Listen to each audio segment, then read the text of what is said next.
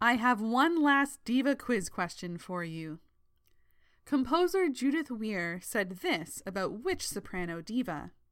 She wasn't going to let anyone stop her. Find out who she was talking about in today's episode of the Metropolitan Opera Guild podcast.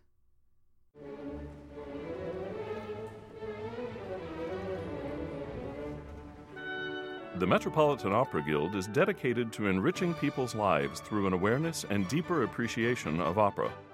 Our podcast features lectures and events presented by the Guild in support of performances at the Metropolitan Opera. The Metropolitan Opera Guild podcast is funded in part by support from the Stuart J. Pierce Memorial Fund. To learn more, visit metguild.org.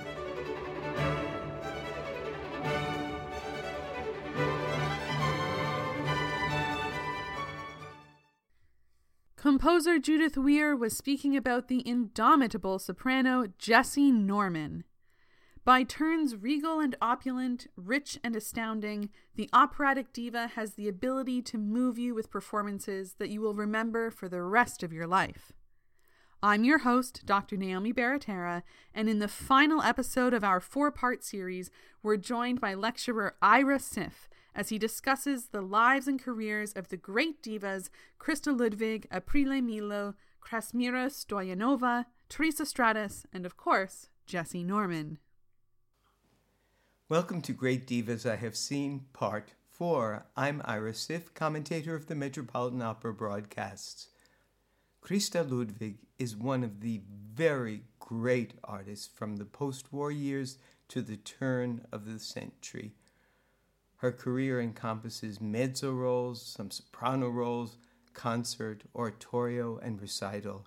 She sang and recorded Mozart, Richard Strauss, Wagner, Bellini, Beethoven, Bartok, Verdi, Puccini, and so much more. She was both a great Octavian and a great Marschallin in The Rosenkavalier, a great Leonora in Fidelio.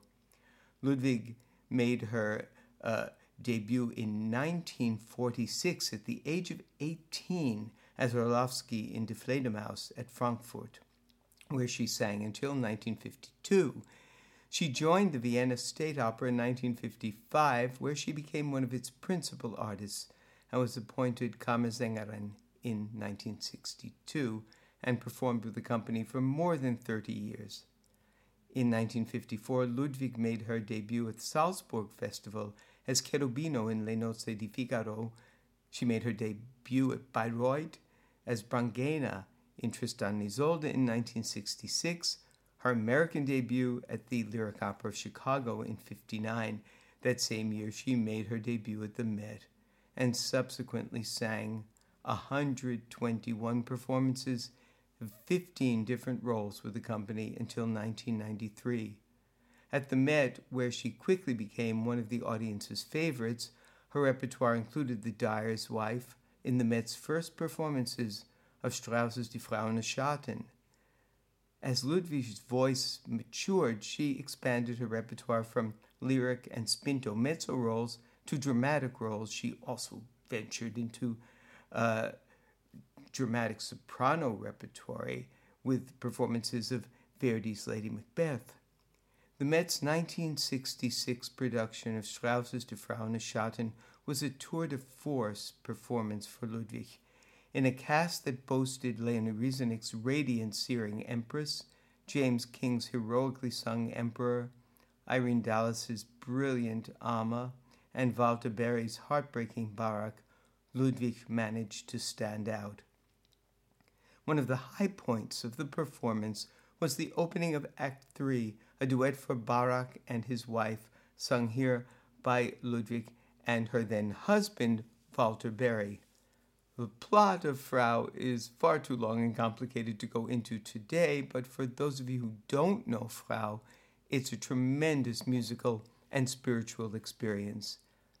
In short, the humble fabric dyer Barak craves children, but his wife is fearful of the idea and shuns him, refusing to share his bed the empress of a mythical empire in the southeastern islands is unable to bear children, and the ama, her nurse, her servant, takes the empress to earth, where they attempt to bribe the dyer's wife into selling her shadow, the symbol of fertility, so the empress may bear a child and save her husband. He will be turned to stone if she doesn't have a child. The dyer's wife almost gives in and accepts the bribe, but ultimately doesn't. Barak, not a violent man, loses his restraint and nearly becomes violent toward his wife when the god Keikobad, the father of the empress, intervenes and the couple are swallowed up into the bowels of the earth. And that's where our duet from Act, B, Act 3 begins. Both feel remorse, and Strauss has them pour their hearts out in the most magnificent music. But also, while lyric and ravishing for the dyer, its soaring lines are a tremendous challenge for the dyer's wife, particularly if it's sung by mezzo like Ludwig. This is a live performance recording of Ludwig and Berry in 1964 at the Salzburg Festival, conducted by Herbert von Karajan.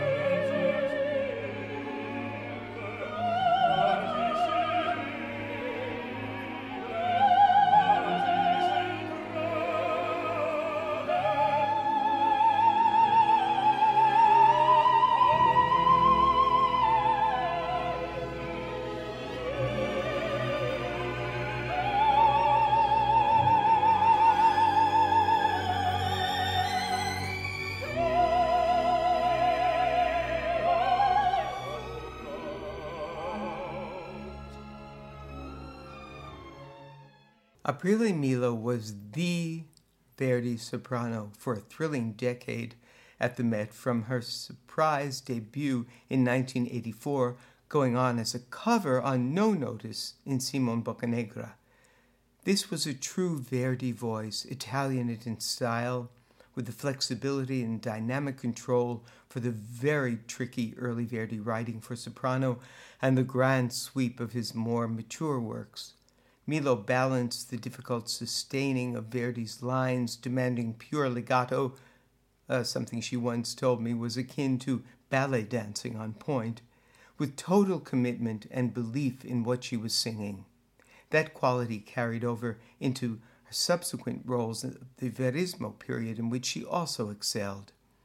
I've had the pleasure of working with Milo as a stage director and knowing her as a friend, and her humanity and wonderful sense of humor are all evident and embodied in her artistry on the opera stage and in recital. We're going to hear two aspects of her work. First, an aria from I Lombardi in 1986 when she performed the role of Giselda in concert at Carnegie Hall and then the Academy of Music in Philadelphia opposite Carlo Bergonzi and Paul Plishka with the Opera Orchestra of New York under Maestro Eve Queler. Then we'll hear her ravishing Signore Ascolta from Puccini's Turandot from a 1988 Met performance under Nello Santi, one of the Met's brightest stars, Aprile Milo.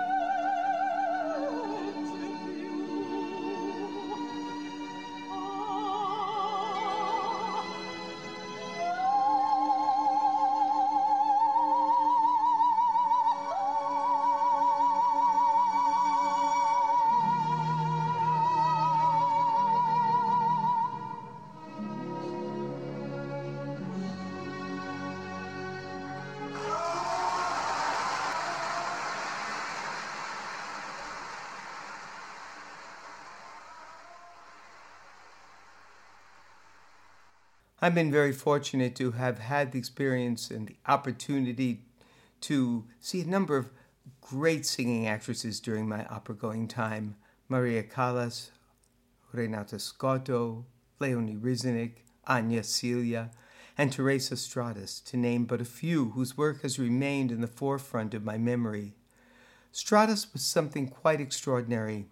She had the gift of communicating deep humanity, a reflection of her selflessness, which extended during the 1980s to work with Mother Teresa and care for sick and dying orphans. Stratas's voice had a shimmering vibrato which lent a sense of urgency to everything she sang. Her versatility was enormous, ranging from Mazhenka in The Bartered Bride to Salome, to Liu, Violetta, Nedda, to Jenny in Mahagonny. Her Suor Angelica was a shattering emotional experience for the audience, as was her final great role, Marie Antoinette, in John Corigliano's Ghosts of Versailles.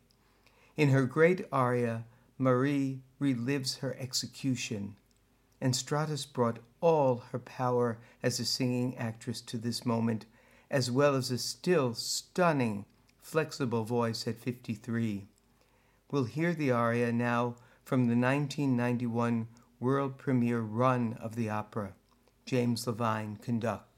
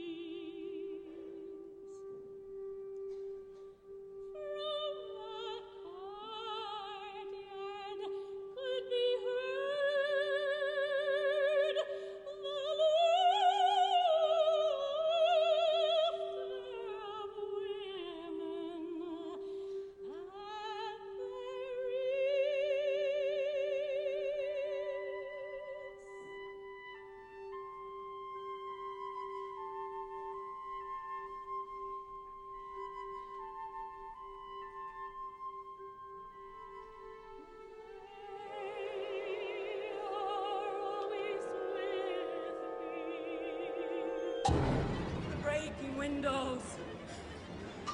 The throngs pushing. Hawking souvenirs, stuffing food into jeering mouths that foam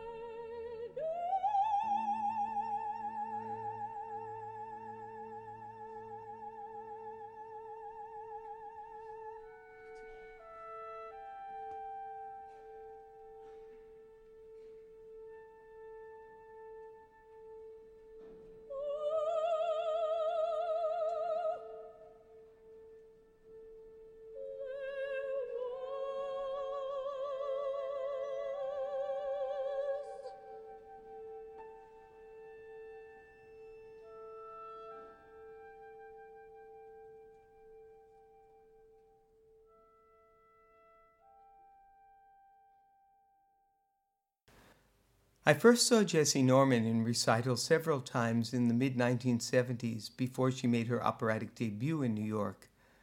Norman's extraordinary vocal outpouring, organ like in the low register, plush in the middle, and slender and spinning in the upper range, made her able to traverse the mezzo and soprano field.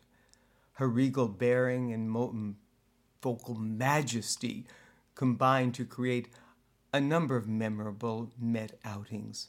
Among the most spectacular was her Ariadne auf Naxos under James Levine in 1988. We'll hear Jessye Norman in Ariadne's aria Es gibt ein Reich as she yearns for death as a beautiful, promising escape from her abandonment on Naxos. Here she's conducted by Kurt Masur.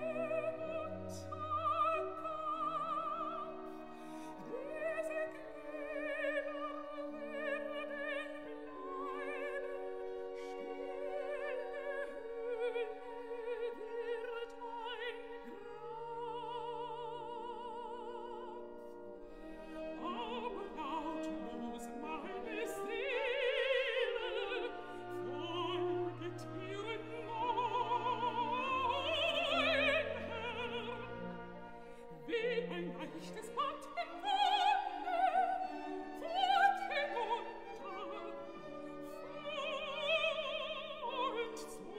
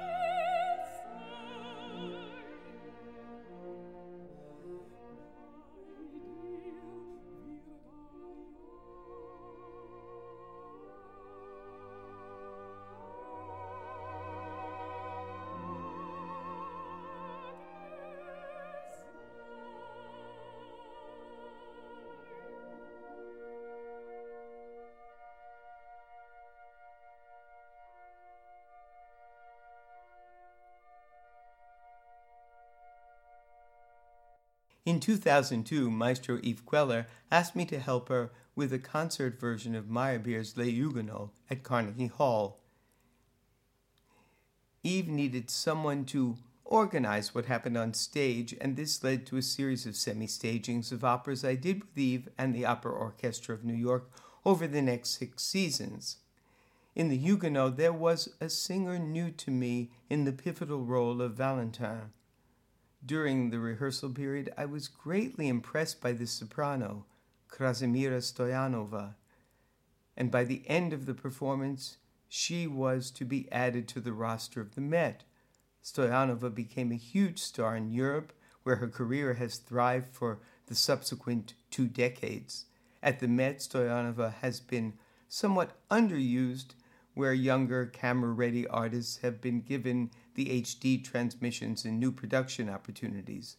But Stoyanova's artistry is on such a high level and her vocal technique so outstanding that in her upper 50s she is still in command of an instrument capable of tackling an array of roles of the German, French, and Italian repertoire. As a Verdi soprano, Stoyanova has impressed with one of the great Desdemonas of my experience, a stunning Aida, which I was fortunate to catch at both the Met and at La Scala, and a sublime Verdi Requiem soprano soloist contribution. Stoyanova's Desdemona possessed just the right balance of temperament, vulnerability, and vocal allure. And in Aida, she combined power with lyricism, and of course, her ravishing pianissimo singing, ingredients that also made her Verdi Requiem remarkable. This makes sense as Verdi created Aida and the Requiem soprano part with Teresa Stolz in mind, and from the vocal writing, one feels that Stoyanova offers a similar vocal profile to the great Stolz. So we're going to close our podcast of Great Divas I Have Heard with this heavenly solo from the Verdi Requiem Krassimira Stoyanova is heard here in 2010 under the baton of Mariss Jansons.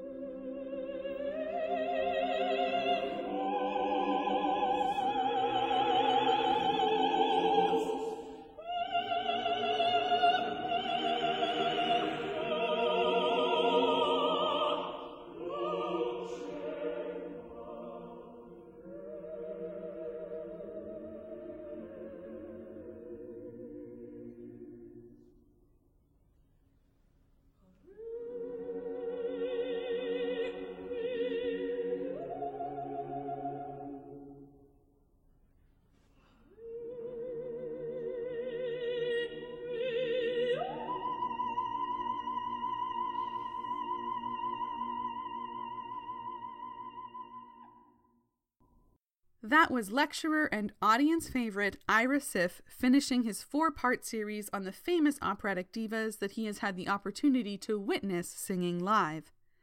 To keep up to date on all things opera, make sure to follow the Metropolitan Opera, the Metropolitan Opera Guild, and Opera News on your favorite social media platforms. I'm your host, Dr. Naomi Baratera, and thank you so much for listening.